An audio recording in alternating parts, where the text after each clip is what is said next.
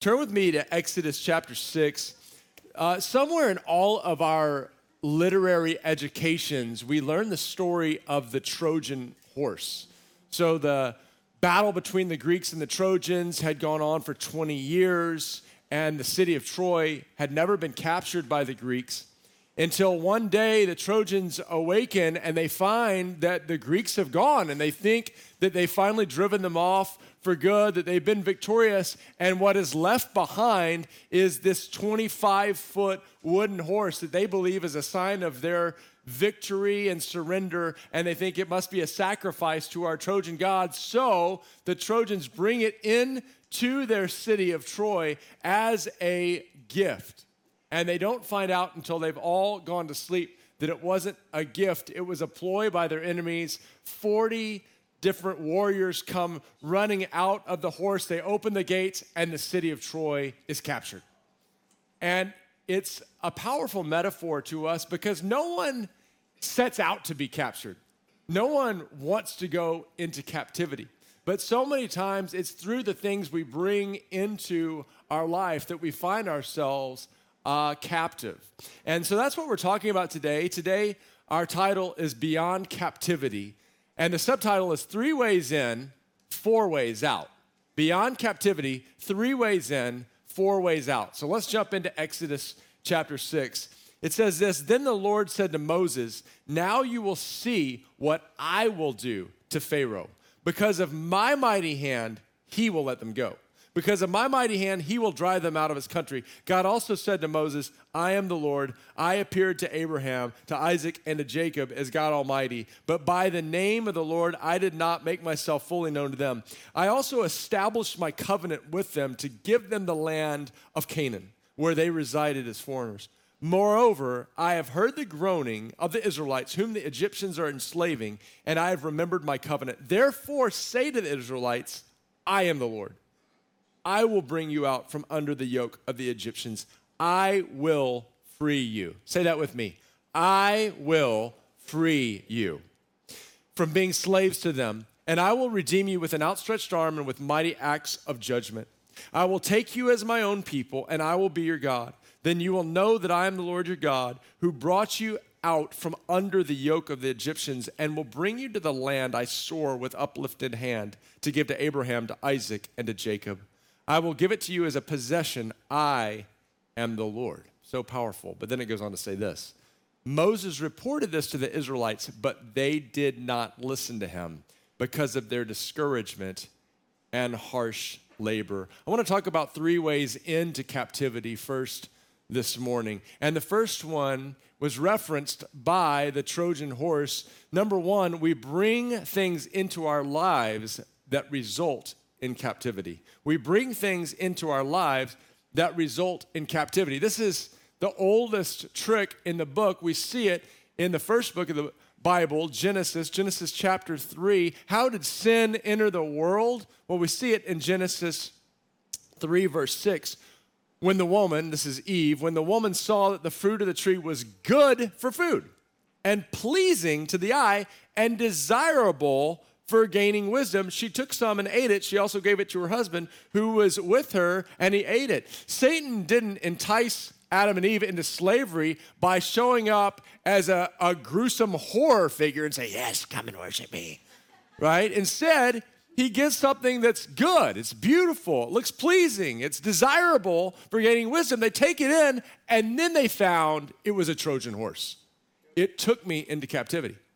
And I don't know about you, but this is definitely my story of going into captivity through uh, sexual sin. That was my issue as a young man. And so I had watched so many movies. I was a, a movie guy, and I'd seen so many movies where the couple ends up engaging in sexual activity and and watching that you know it, your heart gets pumping and you like watching it but then i started watching darker and darker things until i find myself I'm looking at pornography and, and looking at magazines and looking at videos. And, and so that, you know, it was exciting. And then I would find, oh, wow, it's like taking over my mind. And then it didn't stop with that. I started engaging that behavior, which first was exciting and exhilarating.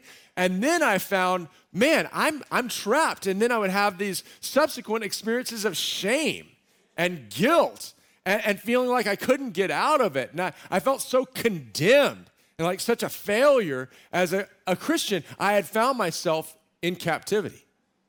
That is the enemy's plan for us. So many times I, I talked to different people who they thought something was good, they thought something would be appealing. I've, I've had so many people say, well, I thought that, that pot or marijuana it was going to give me some relief, and later on they're totally trapped in addiction to it.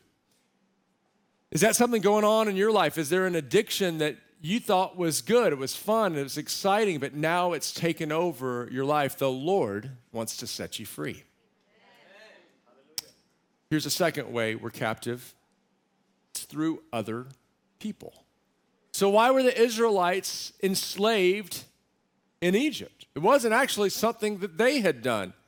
Going back to understand the story, we go back 400 years before to what God spoke to Abraham. It says, Then the Lord said to him, Know for certain that for 400 years your descendants will be strangers in a country not their own, and that they'll be enslaved and mistreated there. 400 years before, the Israelites, the Hebrew people, had chosen to leave the land that God had promised to give them. Because of a drought, they ended up going into Egypt. And things ended up turning into slavery. And so, this whole generation that we're reading about in Exodus chapter 6, they were the children of slaves from Genesis chapter 15. So, the reason they were in captivity was something that had happened generations before. And I want to tell you, this so often, the reason you're in captivity is things that have come through your family line or through your ancestors. One of the, the authors that has really impacted me, his name is Jack Deere. He wrote a book called Surprised by the Power of the Holy Spirit really helped me understand the, the power of the gifts of the Spirit and how the same Jesus that worked in the New Testament is the same Jesus working today. It really ushered me into that. But I, I read his biography and I had no idea what he had gone through. Uh, as a young man, he heard a voice saying, You won't live to be 40. You'll kill yourself before then. And he had to battle these suicidal thoughts. Well, where did that come in? What had happened is his father had killed himself when Jack was just a child. And so there was this generational stronghold on his family that from nothing that he had done had entered into Jack's life that he had to overcome from this family generational stronghold. Now, another way that captivity happens is through our interaction with others. We call this uh, soul ties. So in 1 Corinthians, it, it helps explain this. It's talking about why we don't engage in immoral sexual activity. It says this Do you not know that he who unites himself with a prostitute is one with her in body? For it said the two will become one flesh, but whoever is united with the Lord is one with him in spirit. That's why we don't engage in sexual activity, not just because it's sin against the body, but it actually ties us to people.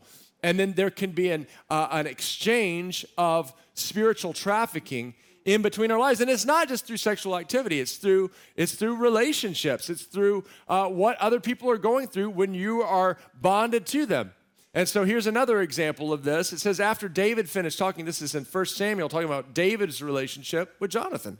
It says this after david had finished talking with saul jonathan became one in spirit with david and he loved him as himself.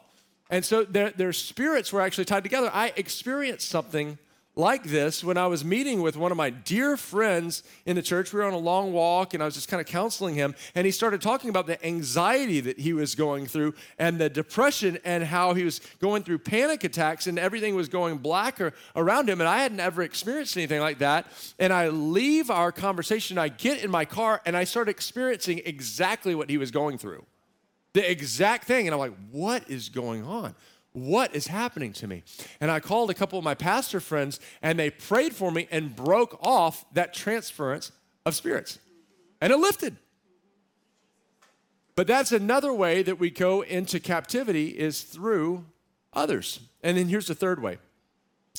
We can become captives as a result of the discouragement and painful circumstances we experience. So, Exodus 6 9, it says, Moses reported this to the Israelites, but they did not listen to him because of their discouragement and harsh labor. Some of us have gone through such discouragement and, and we've gone through such harsh things that we actually medicate ourselves. We try to do something in order to escape the pain. So, we talked last week about the famous abolitionist William Wilberforce and what he did as he experienced so much suffering in his physical body. He actually tried to medicate that and numb the pain through opioids, which resulted in addiction. Right? So many times people out of a desire to just escape things or to numb the pain or to not experience or to, to just try to get some relief end up going into captivity. I had an interesting experience because this is how, how unique God is and how good God is.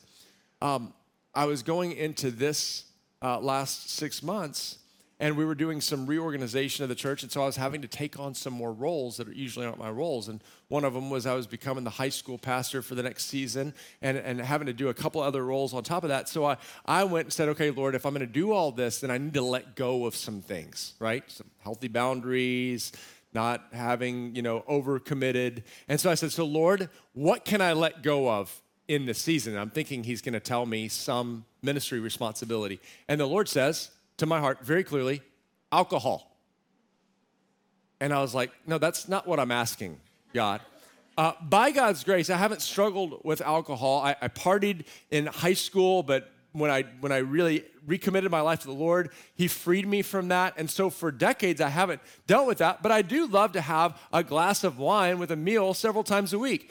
And so I'm saying, God, what should I let go of to make more room in my life? And he says alcohol, and I'm like, um, no, God, that's not that's not what we're talking about letting go of. Like I'm talking about ministry responsibilities. And he was very clear, like, no, don't don't drink in the season. And I'm like, oh, bummer. Okay. And so I'm like, okay, but I'm going to obey. And he's speak, clearly speaking that to me. What I didn't know that is how much pressure and pain and persecution and challenge and then some some minor depression I started experiencing. And I I won't forget when I was driving home going like man I need to escape this. And I thought ooh I'll have a big glass of wine when I get home.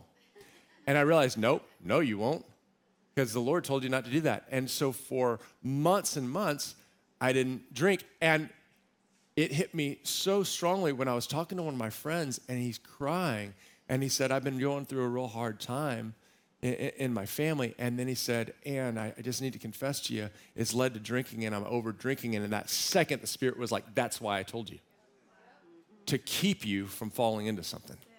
You might not have ever fallen before, but I was keeping you from falling into that. So many times it's out of the pain or the discouragement that we actually find ourselves going in to captivity. So let's talk about how we can come out. We talked about three ways into captivity. Let's talk about four ways out because Jesus wants to set you free. So I want to establish a theology of freedom today. And it's very important at this time in January because we just passed a national holiday, which is known as National Quitters Day. And it's the day that the vast majority of Americans quit, give up on their New Year's resolutions. So, January 13 is actually known as National Quitters Day, and it's been extensively researched by this organization that looked at 800 million people and found that 80% of people by January 13th have given up on their New Year's resolutions. And so, what I want to tell you today is this God speaks to Moses and says, Therefore, say to the Israelites, I am the Lord, and I will bring you out from under the yoke of the Egyptians. I will free you from being slaves, and I will redeem you with an outstretched arm and with a mighty axe of judgment. Today, I'm not talking about a self help book. I'm not talking about you finding the new, latest diet. What I'm talking about is you actually accessing the power of God and Him bringing you out. It's about Him, not you.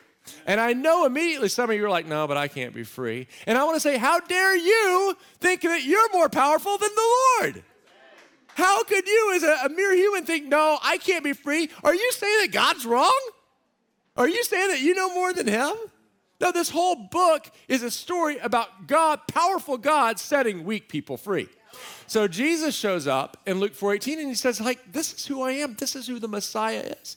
He says, the Spirit of the Lord is on me and he's anointed me to preach good news to the poor, but he says that's not that's not all. He sent me to f- bring freedom for the captives and to set the oppressed free. Like that's who Jesus is. So don't tell me you can't be free. And I'm speaking to you not just as a pastor, but a person who was trapped in sin. Like I was trapped. I, I, know what it's like to feel like your mind is out of control. I know what it's like to feel like you're in a, in a, a in a pattern. I know what it's like to feel like your body is controlling you. But by God's grace, for the last 20 years, I haven't looked at pornography. Okay, and I, and I haven't had sexual immorality for, oh, actually, it's 25 years. So you can be free. You can be free. And I know so many people that have had the same experience as me because it's not about you, it's about Him. He is the freeing God. So let's talk about these four steps to get you out of captivity. Step one is you got to step into the truth. You got to step into the truth. First of all, we believe that He can set you free. That He can set you free. If He can deliver millions of Israelites through a sea and send crazy plagues and feed them, then certainly he can break your little captivity. He does that by us walking in the truth. And so how do we how do we walk in the truth? Well, there's three different ways we walk in the truth. And, and I want to liken it to my supplement bag here. So if you ever travel with me and Steph, you'll see we carry our supplement bag. And the reason we do that is growing up, I was, I was a sickly kid. I always had a sore throat. I always had bad congestion. It always turned into sinus infections, and then it would get worse. And at times I'd get pneumonia. I've got mono before. It was bad. And so my dad, in desperation, looked into things that could help me. And so he gave me lots of vitamins, supplements, and herbs. So the, the first point is the word helps you maintain daily health. It helps you maintain daily health. So, man, I discovered this vitamin C. Oh, I love vitamin C. Take thousands of milligrams of, of vitamin C for my immune system. I take probiotics for digestive health. I take magnesium for my heart health. You know that I had a heart problem. I take I take these and no, I'm not getting paid by any distributor today for any of this. Uh, and I don't want any distributor to show up on our YouTube page either. Um, but that brings daily health. That's why I'm always talking about you being in the Word of God, you having a FaceTime, because you need to have a. I what I, I, appreciate people who take showers in life. When you don't take a shower, you're stinky. Okay, so I I I I encourage my kids to take daily showers um, you need to wash your mind daily by the Word of God. So just be in a daily reading of the Bible and it will renew your mind. This is what the Bible says it says, don't be conformed any longer to the pattern of this world, but be transformed by the renewing of your mind. The pattern of this world is to put you in slavery.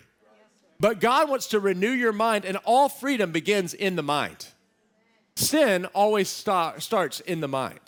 So we have to transform your mind. So you need daily health. But then the next thing is we need to build strength. So we build strength in different areas. So I, I, have three athlete sons, and so I'm in the gym with them, and and and I noticed at, at 40, I was like, man, I'm not as strong, and man, my muscles are so much more sore than they used to be. And so one of my weightlifting friends was like, bro, you need the right supplements.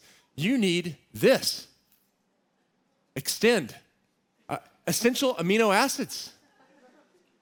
And, and this is legal and it's essential amino acid. I know you're looking at me going like, yeah, he's probably on steroids. I, no, I promise I'm not. But this is this helps my muscles recover and has helped me uh, stay up with my my boys by just taking those. And, and, and here's the point: what are your essential amino acids? They're those areas that you want to build in. So you're like, man, I want to I want to be a person who walks in more peace. Then you take Philippians 4, 6, and 7. Do not be anxious about anything, but in everything through prayer and petition with thanksgiving, bring those requests into God, and the peace that transcends all human understanding will guard your heart and mind in Christ Jesus. And so you memorize and you speak out, and all of a sudden you find that it starts becoming a part of you, and you get stronger in the area of peace. He will keep in perfect peace he who's, met, whose mind is steadfast because he trusts on you. You start meditating on the scriptures, or, oh, I, I, I, want more joy. And so you start finding these scriptures, you start doing a study on joy. So, like this next weekend, I'm going to be in El Salvador doing healing meetings. And so I've been studying more healing scriptures. Why? Because I want to be built up in that area. So, what's the area you want to be built up? And the crazy thing is, the more you, you build up muscle, the more resistant you are, again, to sickness. So, but here's the last one. So, you're maintaining daily health, you're building strength in different areas, but then you actually fight infection. So, when things get really bad, I'll actually take one of these. That's an antibiotic. Okay, this is Cipro, and I travel all over the world, and sometimes I get a bacterial infection, and I'm like, man, it's time to get those boogers out of here. So you nuke it, right? You fight it. You put something in, in your body that'll fight. Right? Now, now, some of you, you've been beat up long enough, and it's time to say, no more. I'm gonna fight. I, I, another illustration I give, give to this is when you were in science class, you were in, in, in uh, chemistry, and you were working with chemicals, and the teacher said, Hey, if you get a chemical in your eye, don't just stand there and let it eat your eye away. Go do this. You go to the eye wash station, you put your eye, you get the junk out by forcing the water in. Selah. How, how do you get the junk out? How do you get the infection out of your mind? By force forcing the water in. Two things can't be in the same place. So when I was dealing with crazy lust and my mind was always bombarded, I just said, okay, I, I got to fill my mind with something else. So I just always had scripture playing. I get in my car, right? And instead of playing my rap music, I was playing the Bible, right? And just watch, and I started listening to sermons incessantly, good Bible teaching to renew my mind. Why? Because two things can't occupy the same space right? So I was forcing it out. So, man, you don't have to be an addict in your mind. Force it out with the washing of the word. So, first we step into truth. The second thing we do is we step towards people, we step towards relationship. I- have never met someone that got completely free in their life by themselves, right? You probably heard it said before there's no Lone Ranger Christians which cracks me up because the Lone Ranger wasn't alone. He had Tonto, right? So you're not going to do that. You're not made to do this on your own. So Moses starts complaining. He's like, God, I'm scared. And God doesn't say, nope, go back. He, by yourself, he says, well, what about your brother Aaron? He, he can speak well and he'll be glad to see you.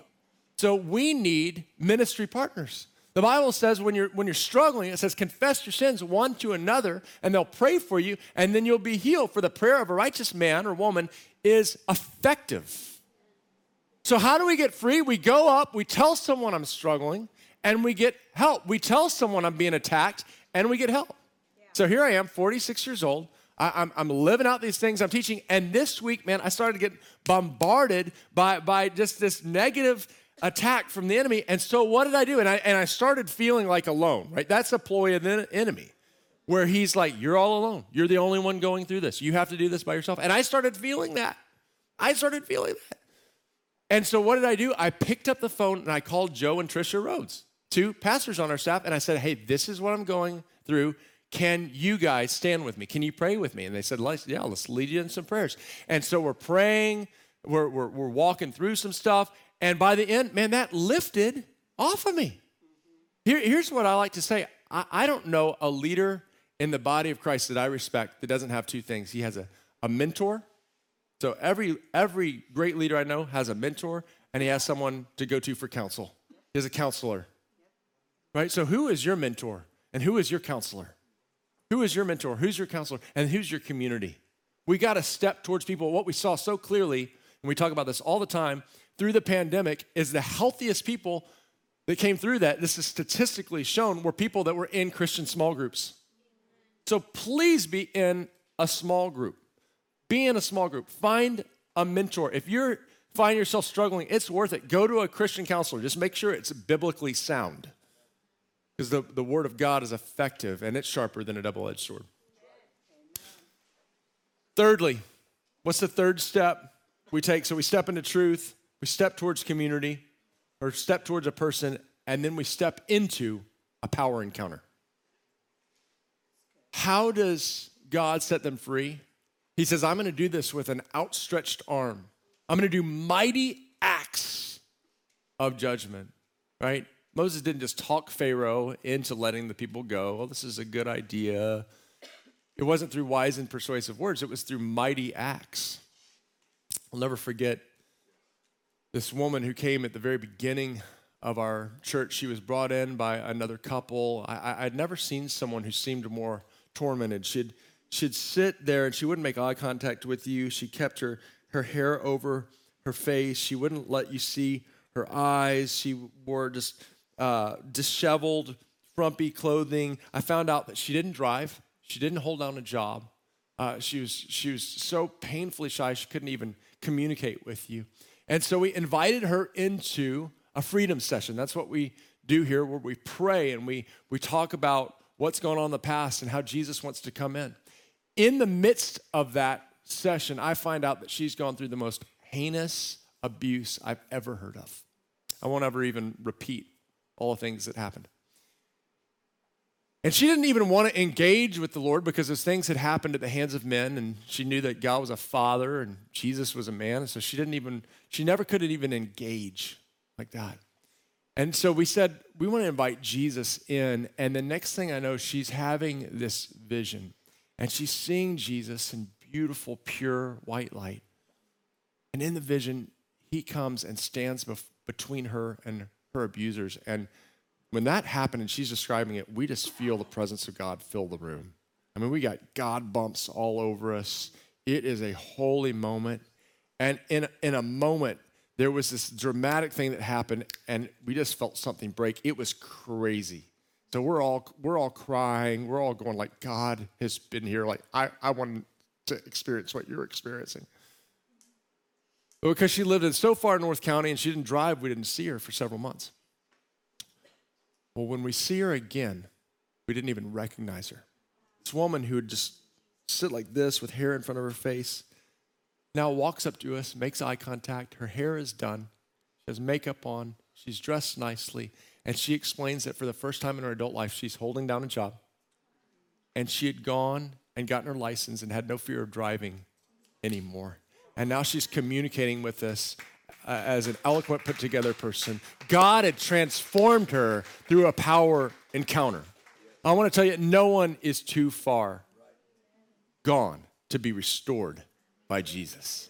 The same power that raised Jesus from the dead is going to give people freedom today when we step into that. Hey guys, that's why we have nights like the prayer night this Wednesday. I encourage it, be a part. That's why we do commission weekend. I just read this morning, someone sent a testimony and said, I want to give someone a scholarship and their kids a scholarship for Commission Weekend because it so transformed my life. So that's why we're talking about transformation of family and transformation of your workplace and transformation uh, of your city. That's what we're talking about in Commission Weekend. So, why do we do weekends like that? Because you give God space. The Bible says, draw near to God and he'll draw near to you. It says, You'll seek me when you find me, when you seek me with your whole heart. And so we make room for God, and then He can step in and move. We're a church of freedom. I love seeing people set free. I, I think about the people that lead our freedom ministries are people who have been set free from alcohol and meth addiction. Uh, people that lead our homeless ministry were homeless Right? People that, that, that, that lead these different deliverance ministries are ones that have been delivered. He is a freeing God. So, step four, last one. Last one, and this is a little different because we've been talking about what he does. But then you have to take note of, of what happened at the end when they actually got their freedom. It says this in Exodus 12, moving way forward after all these plagues and what God did, it says the Israelites journeyed. So, my point four is step into a journey. The Israelites journeyed from Ramesses to Succoth. There were about 600,000 men on foot, besides women and children. 600,000 men on foot, besides women and children. Isn't that interesting? God didn't just pick, he could have, but he didn't just pick them up on a cloud and float them over. No, he said, you got to use your little feetsies. You, you're actually going to take a step. And, and, and we think, like, oh, of course. But no, they were leaving what was comfortable. Like they were leaving their houses. They were leaving, yeah, they might have been in slavery, but at least they knew where their meals were going to come from. But he's like, no, you got to take a step. Like the children of Israel would have never gotten free from slavery if they wouldn't have taken a practical step. Are you following me? So you got to take a, a practical step. Okay? You got you to take a practical step. I talked to a 14 year old this week, a, a, a junior high, and this 14 year old junior higher told me, "Hey, I deleted my my social media apps because I don't think it's helping me."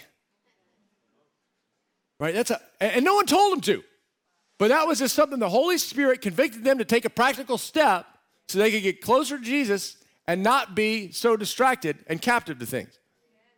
Uh, I, I've met numerous people who have said, okay, I, I, I'm, I'm addicted to, to social media or I'm, I'm addicted to pornography and it's all accessible on this little device right here. So I'm going to switch to a Motorola flip phone. And you're like, who would do that? I know a lot of people. In fact, I said that and I'll walk out and a San Diego State girl walks up to me and look, here's my flip phone. She goes, I did that to get free. That awesome. We got to take practical steps. You say, man, I can't get free from alcoholism. Well, maybe stop stepping into the bar. Right? Um, some people are like, man, I, I, I just can't get free. I just keep sleeping with my boyfriend or my girlfriend. You got to step away. Right? I've had to end a relationship before because it kept leading me into sin. What is the practical step for you? What's the, what's the practical step that God is speaking to you to help you get free, that you can step away from that? Why don't we stand up?